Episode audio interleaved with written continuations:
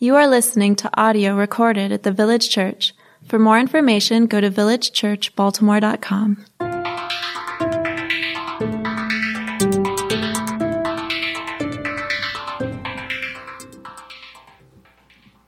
Good morning. Our scripture will come from 1 Corinthians chapter 6, verses 1 through 11. When one of you has a grievance against another, does he dare go to law before the unrighteous instead of the saints? Or do you not know that the saints will judge the world? And if the world is to be judged by you, are you incompetent to try trivial cases? Do you not know that we are to judge angels? How much more then matters pertaining to this life? So if you have such cases, why do you lay them before those who have no standing in the church? I say this to your shame. Can it be that there is no one among you wise enough to settle a dispute between the brothers, but brother goes to law against brother, and that before unbelievers? To have lawsuits at all with one another is already a defeat for you. Why not rather suffer wrong? Why not rather be defrauded? But you yourselves wrong and defraud, even your own brothers. Or do you not know that the unrighteous will not inherit the kingdom of God?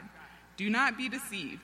Neither the sexually immoral, nor idolaters, nor adulterers, nor men who practice homosexuality, nor thieves, nor the greedy, nor drunkards, nor revilers, nor swindlers will inherit the kingdom of God. And such were some of you. But you were washed, you were sanctified, you were justified in the name of the Lord Jesus Christ by the Spirit of our God.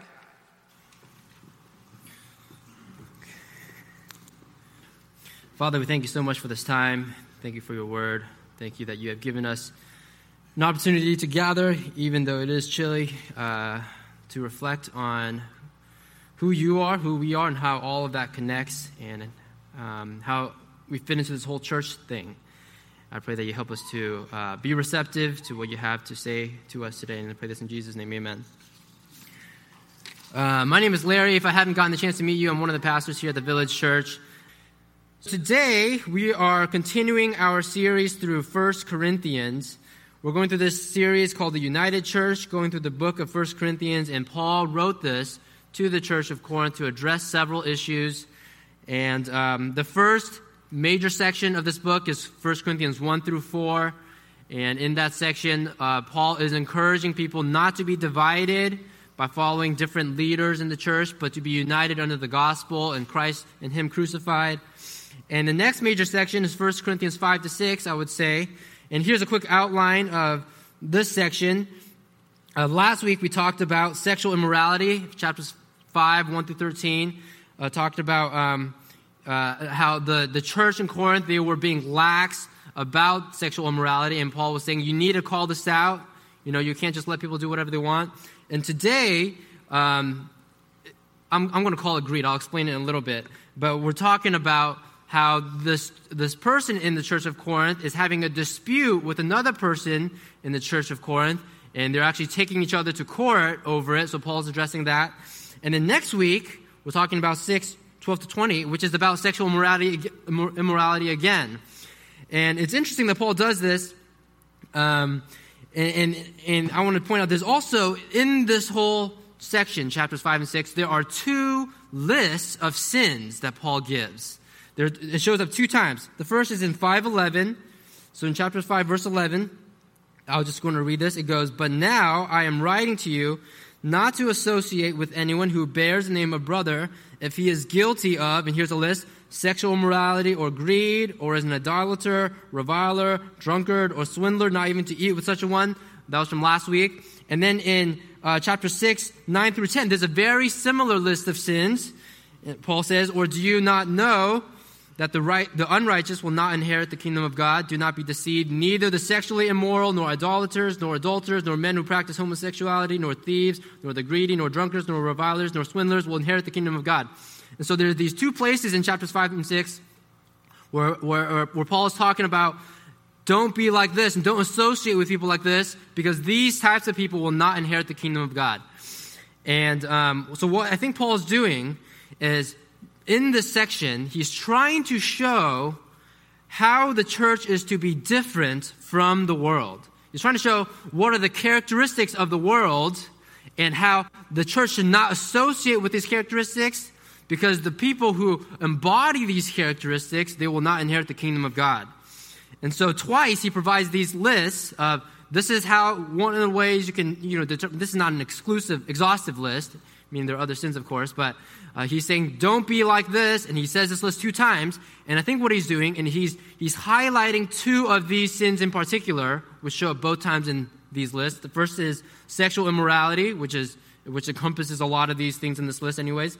And the, and the second one is greed, which also encompasses swindling and thievery and things like that, which is another thing that we'll talk about today.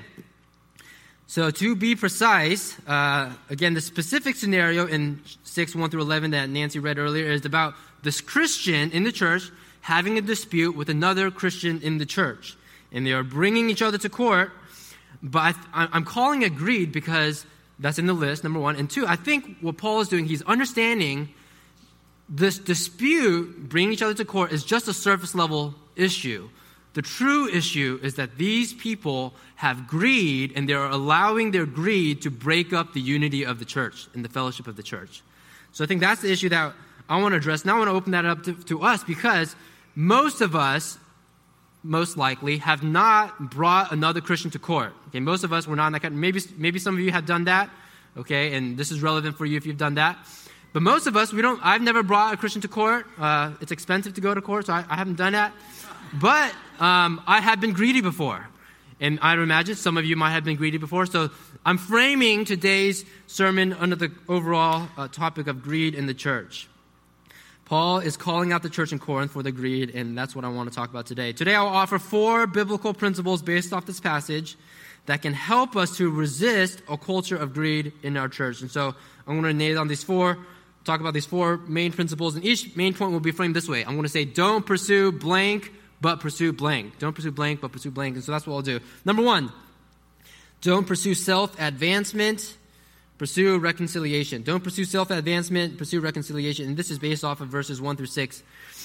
Many countries um, throughout history, and uh, even today in a country like ours, have broken justice systems, broken legal systems. And what I mean by that is uh, these systems are such that if you are rich, if you are privileged, if you, are, if you have a high social standing, you are more likely to get away with crimes or you are uh, more likely to get lesser sentences for certain crimes. Whereas if you are poor, if you are powerless, if you are downtrodden, you are more likely to be convicted of crimes or more likely to be given stronger sentences of, for crimes. And that was definitely true in Paul's day. That was definitely true in the Roman Empire in Paul's day. And there's a few things to know about the legal system of Paul's day. Number one, it was very expensive to take people to court. It was very expensive to take people to court. And as a result, if you were going to settle a dispute in a court system, most likely you are a rich or wealthy person. Okay, that's just how it was in Paul's day. Poor people didn't sue people because they couldn't afford it. All right? Uh, number two, it was pretty common for judges to be dishonest. It's pretty common for judges to be honest, uh, and they would often rule in favor of the people who had the best social standing, the most social influence, because they just didn't want to, you know, they didn't want this well known person to not like them, and so they would often rule in favor of such people. And number three, bribery, bribery was very common. Bribery was very common. It was very common for people who were rich to just pay the judge off, and then they would get a lighter sentence, or they would get no sentence, or something like that. Um, so oftentimes, whoever had the most money would win in court. And so that's how the court system was structured in Paul's day in the Roman Empire. So keep that in mind. Uh, we're going to reread verses 1 through 6. When one of you has a grievance against another, does he dare go to law before the unrighteous instead of the saints? Or do you not know that the saints will judge the world? And if the world is to be judged by you, are you not are you incompetent to try trivial cases? Do you not know that we are to judge angels? How much more than matters uh, pertaining to this life? So if you have such cases, why do you lay them before those who have no standing in the church? I say this to your shame. Can it be that there is no one among you wise enough to settle a dispute between the brothers? But brother goes to law against brother, and that before unbelievers. So Paul's saying that as Christians, we have this unique place to settle disputes, and that place is called the church. Okay, he's saying if you're a Christian, you have this special arena, the special environment to settle disputes, and that's called the church. And this church is this place where you all have the same set of values, the same set of principles, the same set of, the same level of common ground foundation, where you can talk in, in ways to bring about reconciliation and justice and righteousness. And he's saying, if that's the arena you have, why then would you choose to forsake that arena and choose to take this dispute to the secular system that is full of unrighteousness, full of bribery, full of corruption?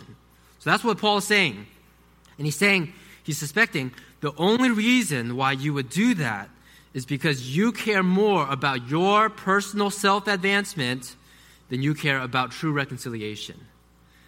He's saying you care more about your personal self advancement. You want to beat this person. You want to win this argument against this brother or sister than to experience true reconciliation. Because in the church, what you can do ideally, is you can resolve this dispute with integrity, with cooperation, with love, with fellowship, but instead, you are using this alternative strategy, the way of the world. You're trying to win your case potentially with, with aggression, with antagonism, uh, in this way where you're trying to win money from this person. And here's why this is dangerous. Um, when Christians disagree with one another, and it's common, it happens when Christians disagree with one another, um, but they choose to pursue reconciliation in a godly way, then what happens is, mo- is both parties win. Both parties win. Doesn't matter what the dispute is. If you have a, a, a gospel centered reconciliation in the context of the church where two people disagree, both parties win because they're learning from one another. They're both repenting potentially. They're both forgiving one another. They're both growing. And many of you, you might have experienced something like that. You know, you have a disagreement with someone in the church and you have a conversation, you, you hash things out, you realize there's some misunderstanding and you communicate with one another and you both come to appreciate and love one another more because of it. And that's how reconciliation is supposed to happen. But when Christians disagree with, another, with one another and they choose not to pursue reconciliation and, and they instead they choose to pursue the selfish personal self-advancement, then what happens is they, is they, make, they make adversaries of one another. They make enemies of one another. And once you do that, then it's inevitable for one party to win and one party to lose. Or sometimes, in some cases, both parties lose. But it's inevitable that you can't have both parties winning anymore. What you have is people arguing with one another, dividing against one another, bickering with one another. It produces bitterness and hostility. And I want to ask do you have any disagreements with a fellow Christian? Do you have any disagreements with a fellow Christian? Maybe they go to our church, maybe they don't. Maybe it's a family member, maybe it's a friend, maybe it's someone you don't really know that well, but you just, you know, they've always rubbed you the wrong way. Do you have some sort of dispute, some sort of disagreement, some sort of tension with another Christian? Whatever the case, I encourage you to pursue not self advancement, not in a way that where you can beat this guy down, win an argument, win a fight but pursue reconciliation. Open up a conversation, have dialogue, pursue reconciliation. Um, I want to move on to the next one, but before we get there, I want to uh, clarify one question because sometimes people may read something like this and they may ask Does this mean that a Christian should never bring another Christian to court under any circumstances? And that's a complex question, and maybe people have different answers, but I personally think that there are scenarios when it might be okay for Christians to sue other Christians. Um, and I see that because in verse 2, I'm going to read verse 2. Or do you not know that the saints will judge the world? And if the world is to be judged by you, are you incompetent to try trivial cases? And I think this term trivial case is important because I think in Paul's mind, I don't know the exact details of this specific case, but in his mind, this was a trivial case. So I think his argument is if you're having a trivial case, don't bring it to the court. Um, so I think the lesson is if there is a non trivial case, a very significant case, a case in which there is potentially a serious crime involved, for example, then that might be appropriate to go use a secular court system. One example if somebody in our church sexually assaults another person in our church, if someone in our church sexually assaults another person in our church, that is not a trivial case That is a very significant case. Uh, but unfortunately, many people throughout history, they've, they've decided this is a trivial case, and they've decided we're not going to tell the court systems, we're not going to tell the police, we're not going to tell the government, we're going to keep it within our church. And so some people have pointed to passages like 1 Corinthians to justify that sort of action. And, and I would say that I don't think that's Paul's point. I think you're twisting Paul's words. I don't think Paul meant to, to keep all cases, even criminal matters, within the court, within the church. So Paul's not talking about that, so don't twist what Paul's saying. So that's, I just want to point that out before we move on. Okay, next point. Number, number two, don't pursue self entitlement, pursue endurance. Don't pursue self entitlement, pursue endurance. I'm going to read uh, verses 7 through 8. To have lawsuits at all with one another is already a defeat for you. Why not rather suffer wrong? Why not rather be defrauded? But you yourselves wrong and defraud even your own brothers. So Paul's saying that when we're having these trivial disputes, he's saying Number one, if you are so consumed by these disputes, so consumed by these disputes, so upset and so angry about these disputes, so divisive about these disputes that you are taking this brother or sister to court, then you have already lost. He says it is already a defeat for you. You've already lost. In your mind, you're thinking, I'm going to bring this guy to court so that I can win. But he's saying, if you're already thinking that way, you've already lost the real fight. You've already lost the real fight. Because ultimately, what matters is not whether you win or lose in this specific incident against this brother or sister where, you know, maybe someone stole something from you, you're trying to get something back. That's not the main issue. That's not the main issue. The main issue is you've had a disagreement with this brother or sister to the point that you're willing to take this person to court. And when you've gotten there, it shows that you've lost fellowship with that person You've lost unity with that person. You've lost a brother and sister. And because of that, you've already been defeated. You're choosing to fight your fellow Christian over something small, and you've turned that friend into an enemy. And although you may win something in the short term, you may win money, you may win social uh, approval, whatever it is you're trying to get, you may win something you've lost in the long term because you've lost a friend in the process. And your church has lost unity in the process. There's a similar passage in Luke 12 uh, where Jesus teaches a pretty similar thing. I'll start from verse 13. Uh, someone in the crowd said to him, This is Jesus, Teacher, tell my brother to divide the inheritance with me. So I'm going to pause. So it seems like we don't know the exact details, but someone's coming to Jesus with almost like trying to settle a dispute, right? And he's trying to get Jesus on, on his side as opposed to his brother's side. Someone wants to, uh, uh, just like this guy in 1 Corinthians, someone is trying to turn his brother into an adversary in order to settle this dispute so they can have financial gain. But he, Jesus, verse 14, said to him, Man, who made me a judge or arbitrator over you? And he said to them, Take care and be on your guard against all covetousness, for one's life does not consist in the abundance of his possessions. I'm going to pause right there. So this is odd, okay? Think about this. So this guy, he probably had some good reason to come to Jesus. He's not trying to be deceitful, probably. He probably thinks that uh, what is owed to him is actually owed to him, so he's not being deceitful. And you may think that Jesus cares about justice, so Jesus is going to say, "Oh yeah, you know, this is your fair share. So yeah, I'm gonna, you know, here's a little note for me. Give it to your brother or something like that." But Jesus doesn't do that because what Jesus realizes there's something more important than this dispute, and that is the condition of this guy's heart. There's something more important than this specific dispute where this guy wants something from his brother, and that's that is that this man doesn't need just a judge, this man needs a heart change. And Jesus is able to see that this dispute is just a surface level issue. The real issue underneath it all is greed and covetousness. The real issue is this guy wants what he doesn't have. And so Jesus, he recognizes the more important issue, and he's and so he decides to start addressing the more important issue. He doesn't even address the dispute. Instead, he warns him, be on guard against all covetousness. For one's life does not consist in the abundance of his possessions. That's what he tells him. And then he, he keeps going, starting from verse 16. And he told them a parable, saying, the land of a rich man produced plentifully, and he thought to himself, What shall I do? For I have nowhere to store my crops. And he said, I will do this. I will tear down my barns and build larger ones, and there I will store all my grains and my goods, and I will say to my soul, Soul, you have ample goods laid up for many laid up for many years. Relax, eat, drink, be merry. But God said to him, Fool, this night your soul is required of you, and the things you have prepared, whose will they be? So is the man who lays up treasure for himself and is not rich toward God.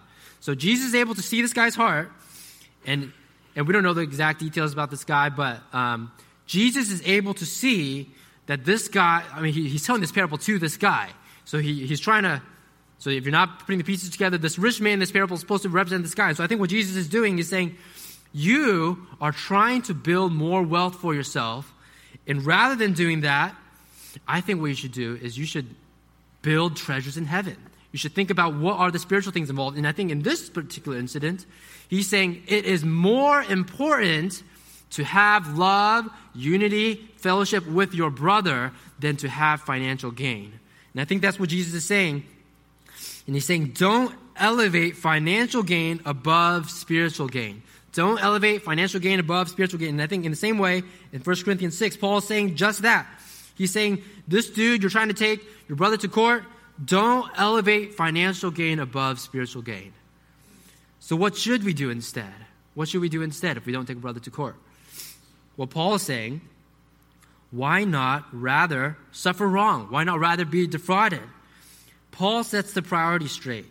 He's saying your relationship with your brother or sister in Christ is so important, so important that it is okay sometimes to go through experiences where you feel wrong, you feel defrauded, but you're not suing that person because that relationship is so important. It is better to suffer wrongly. It is better to be defrauded. It is better to endure injustice with your brother or sister than to take your brother and sister to court. That's what Paul is saying. And why is that? Because that's what Jesus did for us. That's what Jesus did for us. Think about this. Jesus could have taken us all to court. No, I'm not talking about basketball, okay? Maybe he could have done that too. But Jesus could have taken us to court legally. We were all guilty, but instead, Jesus chose not to condemn us. He chose to become a human being. He chose to suffer wrongly. He chose to be defrauded. He chose to be falsely convicted in the court system himself. He chose to endure injustice for our sake. And so when we see that example, that should frame how we resolve issues on, that's, how, that's how we frame how, uh, how we resolve issues in the church as well. We will have times when we feel wronged or cheated by other Christians, and during those times, we can choose to allow our greed to come out. We can choose to uh, impulsively go into fight mode, uh, cho- or we could choose the way of Jesus. And Jesus, according to Hebrews 12, for the joy that was set before him, endured the cross. And so that should be our goal as well. For the joy set before us, the joy of unity, the joy of fellowship, the joy of forgiveness, the joy of reconciliation. For the joy set before us, we endure the cross as well. Next, don't pursue self indulgence, pursue compassion. Don't pursue self indulgence, pursue compassion. Here's a list of sins in verses 9 through 10 that uh, I mentioned earlier, but I'll just read it again. Or do you not know that the unrighteous will not inherit the kingdom of God? Do not be deceived. Neither the sexually immoral, nor idolaters, nor adulterers, nor men who practice homosexuality, nor thieves, nor the greedy, nor drunkards, nor revilers, nor swindlers will inherit the kingdom of God. And I want to clarify one thing real quick. Um, I don't think that Paul is saying if you do these things, you will go to heaven. If you don't, I'm sorry. If you do these things, you will not go to heaven. If you do these, anyways, you get my point. so, because sometimes when people read this passage, they're thinking, oh, this is the litmus test for who is saved and who's not saved. This is the litmus test for who is part of the kingdom, who is not part of the kingdom. I don't think that's Paul's point. I think what Paul is saying is he's saying if you are a citizen of the kingdom of heaven, you should have certain traits, certain fruits, certain characteristics. If you're not a citizen of the kingdom of heaven, you should also have certain traits or fruits or characteristics. And he's saying that one of the ways you can tell, okay, if someone is part of the kingdom or not, is you look at what their lives look like. You just look at what their lives look like. And if, it's, if it seems like these characteristics that he's listing out is embodying this person, then it doesn't matter what he says out of his mouth. Doesn't matter how many times he goes to church on on a Sunday. I mean, one time, I guess, but anyways, doesn't matter how often he goes to church. That person is demonstrating through his life, through his actions, through his behavior, that he does not actually inherit the kingdom of God. So I think that's what Paul's point is. And uh, this language of inheriting the kingdom of God or a kingdom of heaven, um, this is an interesting phrase, uh, and, it's, and it's a very specific way this thing is talked about in the Bible. There's actually four different places in the New Testament uh, in which this phrase, uh, inheriting the kingdom of God, is, is, is talked about, and, and, is, and, it gives a sort of like a list of what it looks like to inherit or not inherit the kingdom of God. So I'm going to give you the whole list. So the first one is, we just read this, 1 Corinthians 6, where Paul says, the unrighteous will not inherit the kingdom of God, and they're like this and this and this and this, okay? Here's another one Galatians 5, 19 through 21. Galatians 5, 19 through 21. I want to read it out. Now, the works of the flesh are evident sexual immorality, impurity, sensuality, idolatry, sorcery, enmity, strife, jealousy, fits of anger, rivalries, dissensions, divisions, envy, drunkenness, orgies, and things like these. I warn you, as I warned you before, and those who do such things will not inherit the kingdom of God. Interesting. Notice the list is pretty similar. You see a lot of repeated words, right? A lot of repeated words. Okay, let's keep going. Ephesians 5 5. Ephesians 5 5. For you may be sure of this, that everyone who is sexually immoral or impure or who is covetous, that is, an idolater, has no inheritance in the kingdom of Christ and God. Again, very similar language. Sexual immorality, covetousness, idolatry. It's a very similar list. So all three of these lists were written by Paul. And they all list these characteristics of people who won't inherit the kingdom of God. And it seems like oh, you might you try, you try to wonder why is it that he chooses these particular sins? Okay, well, let's read the fourth passage because the fourth passage is unlike these passages because it talks about what you should do instead of what you shouldn't do. Okay, so this is in Matthew 25, 34 to 40. What you should do, should do instead of what you shouldn't do. Then the king this is Jesus talking. Then the king will say to those on his right, Come, you are blessed, you who are blessed by my Father, inherit the kingdom. That's the phrase, inherit the kingdom prepared for you from the foundation of the world. For I was hungry, and you gave me food. I was thirsty, and you gave me drink. I was a stranger, and you welcomed me. I was naked, and you clothed me. I was sick, and you visited me. I was in prison, and you came to me. Then the righteous will answer him, saying, Lord, when did we see you hungry and feed you, or thirsty and give you drink? And when did we see you a stranger and welcome you, or naked and clothe you? And when did we see you sick or in prison and visit you? And the king will answer them, Truly I say to you, as you did it to one of the least of these, my brothers, you did it to me. Those who inherit the kingdom are those who live with an others oriented compassion. An others oriented compassion. They care for the least of these, my brothers. That's what Jesus is saying. In other words, they notice people in the church, he's calling them my brothers. Okay, he's noticing people in the church who are thirsty, hungry, stranger, they're in prison, they're sick, they're naked. They're noticing these types of people and they are actively responding in compassion to care for those people. And those are the people who inherit the kingdom of God. The kingdom of God is characterized by people who do these things. And, and so, what's the opposite of these things? When you look at these lists of people, they describe people who do not inherit the kingdom. It seems like these sins are the opposite way. Instead of others oriented compassion, these sins, they're, they're, these people are, they have a self oriented indulgence. They don't care about other people and their needs. All they care about is their own needs. And they care about their needs so much that they're willing to even reject what God says about it, reject what people say about it. All they care is about fulfilling their own needs, whether it's sexual morality or greed or drunkenness. All of these are characterized by I'm going to do whatever I want. I'm just going to fulfill my own needs. I'm going to indulge myself. And so that, that is the characteristic that, define, that defines those who do not inherit the kingdom of God. In the kingdom of God, people aren't greedy because they're not concerned about indulging themselves, they are concerned about other people. Greed is undercut by compassion for others. Greed is undercut by compassion for others. When you are noticing people in need and your heart is moved to care for people who are in need, you don't have time to be greedy. You're caring about other people. And that should define the kingdom of God. At this time, I want to take a little aside, spend five minutes to address the elephant in the room. Maybe some of you haven't seen the elephant in the room yet, but I'm going to point it out. In this list, is this phrase, men who practice homosexuality. Men who practice homosexuality. And I think it's important to address this. There are two times in the whole Bible where this word homosexuality appears. And this is one of those times. And so we don't have too many times to talk about this, so we're going to talk about it. Uh, but first off, I want to say a Gallup poll in 2016. A Gallup poll in 2016 shows that 4% of all Americans and 7% of all millennials self identify as LGBT. 4% of all Americans and 7% of all millennials self identify as LGBT. And this doesn't even, doesn't, doesn't even include the people who have same sex attraction, but they don't even want to identify. So that's a pretty considerable camp, too.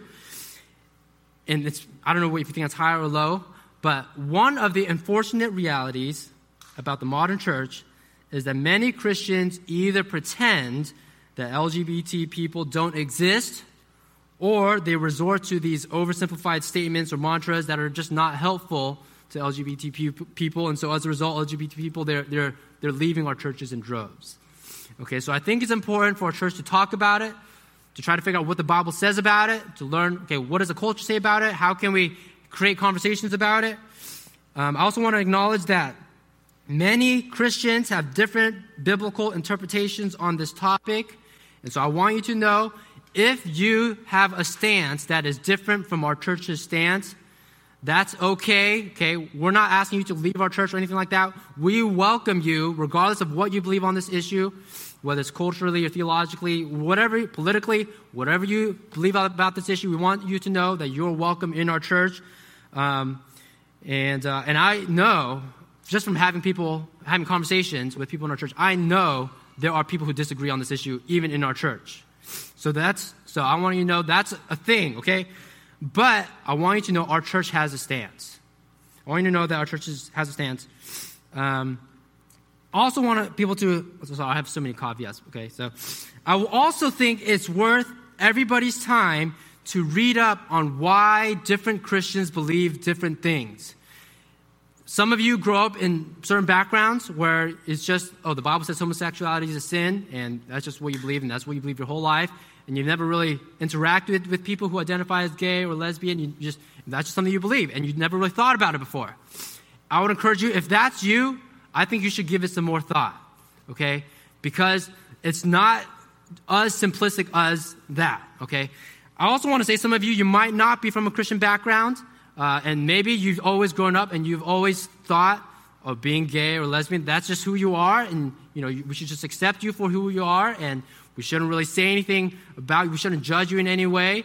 And that's just and, and people used to believe stuff about sexuality, but we've realized we're wrong, and so now we've progressed to a place where we should just give you, uh, you know, we should fully embrace all of who you are, your identity, and your expression. And I would say, if that's you, I would encourage you to have conversations as well because I don't think that's just, that.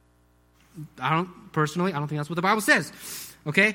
One of the confusing things is that this word homosexuality in passages like 1 Corinthians 6, this word homosexuality, there's a lot of debate academically about what this word means.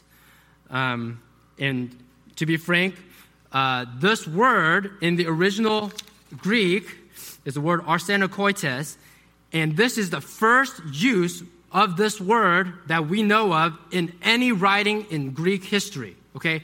And so it seems like Paul made up this word. That's what it seems like. From an academic, historical standpoint, it seems like Paul just made up this word. And so because Paul made up this word, there's a lot of debate. Okay, why did Paul make up this word? What does this word mean? And so some people, they would say, oh, this isn't talking about homosexuality in the broad sense. This is talking about homosexuality in a, in a very particular sense. Maybe it's about homosexual rape, or maybe it's about homosexuality in the context of non religious practices. And so that's why a lot of people who are progressive, they, they will look at passages like this, even though they might say, I believe in the Word of God, they would say, this doesn't apply to me because I'm in a monogamous, committed homosexual relationship. And so there's a lot of debate. I think it's worthwhile to look into it. But I'm going to give you two resources uh, real quick if you're interested in learning about. It. The first one is called People to Be Loved Why Homosexuality is Not Just an Issue by Preston Sprinkle. He starts from a clean slate and he dives into a bunch of biblical passages about the topic. And the overall tone, what I love about it, the overall tone is very humble and pastoral. He's not beating anybody down unlike some books, other books I've read. And, uh, and it's a little under 200 pages. He does eventually come down on the side of he thinks homosexual behavior is a sin. Okay, so that, that's what he believes. I recommend that book. If you're an audio person, the best sermon I've heard on the topic is The Controversial Jesus, Jesus in the Gay Community by, by Jon Tyson. It's an hour and a half, very long, and he talks quickly. But uh, he goes over a history of the modern LGBT movement, and he goes through a very thorough survey of all the biblical passages. You can find it on the Church of the City podcast. It's also on YouTube. Anyways, I won't go into all the details, but I looked into this a lot. I read books months ago to prepare for this. And I believe a strong case can be made that this word means a man who lies with a male. This word homosexuality means a male who lies with a male. And a strong case can be made that this made up word that Paul uses is intentionally referencing two passages in Leviticus where there are these two, because arsenokoites is, is, a compound word, and, uh, and, Paul is intentionally referencing these two passages in the book of Leviticus that are explicitly prohibiting homosexual activity. So, as far as I can tell, Paul does not seem to condone any type of homosexual behavior, even including committed monogamous relationships. Okay, so that's the church's stance. With that said, I think it's important to say that many people in church history have been uh, negatively affected by the church in, a, in regard to this issue. And so I think as a result, there are a few things that our church should do. Uh, there are a few things that our church should do while maintaining this historic stance. First off, we should stop saying that same sex orientation is a sin. Same sex, we should stop saying the same sex orientation is a sin. And now, and I'm meaning this this way orientation is different from behavior. Orientation is different from behavior. And as far as we can tell, scientifically, biologically, you cannot choose your orientation, but you can choose your behavior. And even if you don't believe that, okay, by saying same sex orientation is a sin, you are talking potentially to people who do believe that. And the message you're giving to people when you're saying stuff like being gay is sinful, people are, they're not thinking, uh, in terms of behavior, they're thinking of orientation. When you say stuff like that, it is culturally confusing because you are telling them that they should feel guilty over feelings they cannot control. You're telling them to feel guilty over feelings they cannot control because they, that's what their lens is. And they're going to think that Christianity is backwards. Okay, so that's the first thing. Uh, same sex orientation uh, uh, is different from same sex behavior. Um, same sex orientation means, I, I, think this is what it means, same sex orientation means that a person is more tempted to sin, to act out in homosexual behavior than someone else who does not have same sex orientation. But I don't think it's a sin to be tempted. I don't think it's a sin to be tempted. I think it's only a sin when you, when you follow through with a temptation and act out in that temptation. So I don't think it's a sin to have same sex orientation. Okay, it's number one. Secondly, we should stop saying that people have same sex attraction because blank. We should stop saying that people have same sex attraction because blank. And you can fill in the blank with a lot of reasons. People have same sex attraction because they choose to be gay. People have same sex attraction because they've experienced traumatic childhood events. People have same sex attraction because they had emotionally distant fathers. Whatever your reasoning is, again, I don't think there's any biblical evidence for that. I don't think there's any scientific evidence for that. So when we say stuff like that, we're just being culturally insensitive, culturally confusing. And this is no different than in, in John chapter 9. Uh, uh, G, the disciples saw this blind man and they asked Jesus, Rabbi, who sinned, this man or his parents, that he was born blind? They asked him, who sinned, this man or his parents, that this man was born blind? And what the disciples they were trying to do, they were trying to find a reason to explain his fallen condition. And Jesus said, it was not that this man sinned or his parents, but that the works of God might be displayed in him. And so I think it is confusing, insensitive, sometimes hurtful to try to tell, oh, you're, you're gay because of this, because you chose this, or because your parents did this. I think that's just confusing. There's no basis behind it, and it makes people hurt, confusing, okay? Confused, don't do that. Thirdly, we should stop promising people that they can be delivered from same sex attraction. We should stop promising people that they can be delivered from same sex attraction whether it's prayer or therapy, there have been a ton of money or resources poured into what's called ex gay therapy. Ex gay therapy is uh, the process by which you take someone who has same sex attraction, you put them in this program so that they are rescued from that, so now they have become heterosexual. And um, there have been a small minority of people, and they testify that it has worked, but the large majority of people who go through this process, they would say, and some of them, they've gotten to a point where they're even in heterosexual marriages, but they would still say they struggle immensely with same sex attraction. And so I believe that what we've done is we have offered false hope, we've set people up for failure, and a lot of people have gone through this process, and after a few years, they leave the church. And so I would just say we should stop promising that they can be del- delivered from same sex attraction. And lastly, we should stop being so taboo about the topic. I was speaking at a church retreat a few years ago, and uh, the conversation came up. They wanted to have workshops about different topics, and one of the topics was homosexuality. Should we have a workshop on this? And the lead pastor said, No, we shouldn't have it. It's too controversial. That's what he said. So we ended up not talking about this. And I believe that one of the biggest reasons why the church in our culture is seen as irrelevant is because we are too afraid to talk about controversial topics. What controversial topics embody is these are the cutting edge things that our culture is concerned about. And if our culture, if our church doesn't take a stance, if our church hides, if our church is not engaged in these issues, then it shows that we're not caring about the culture. It shows that we're not caring about the issues that the culture cares about.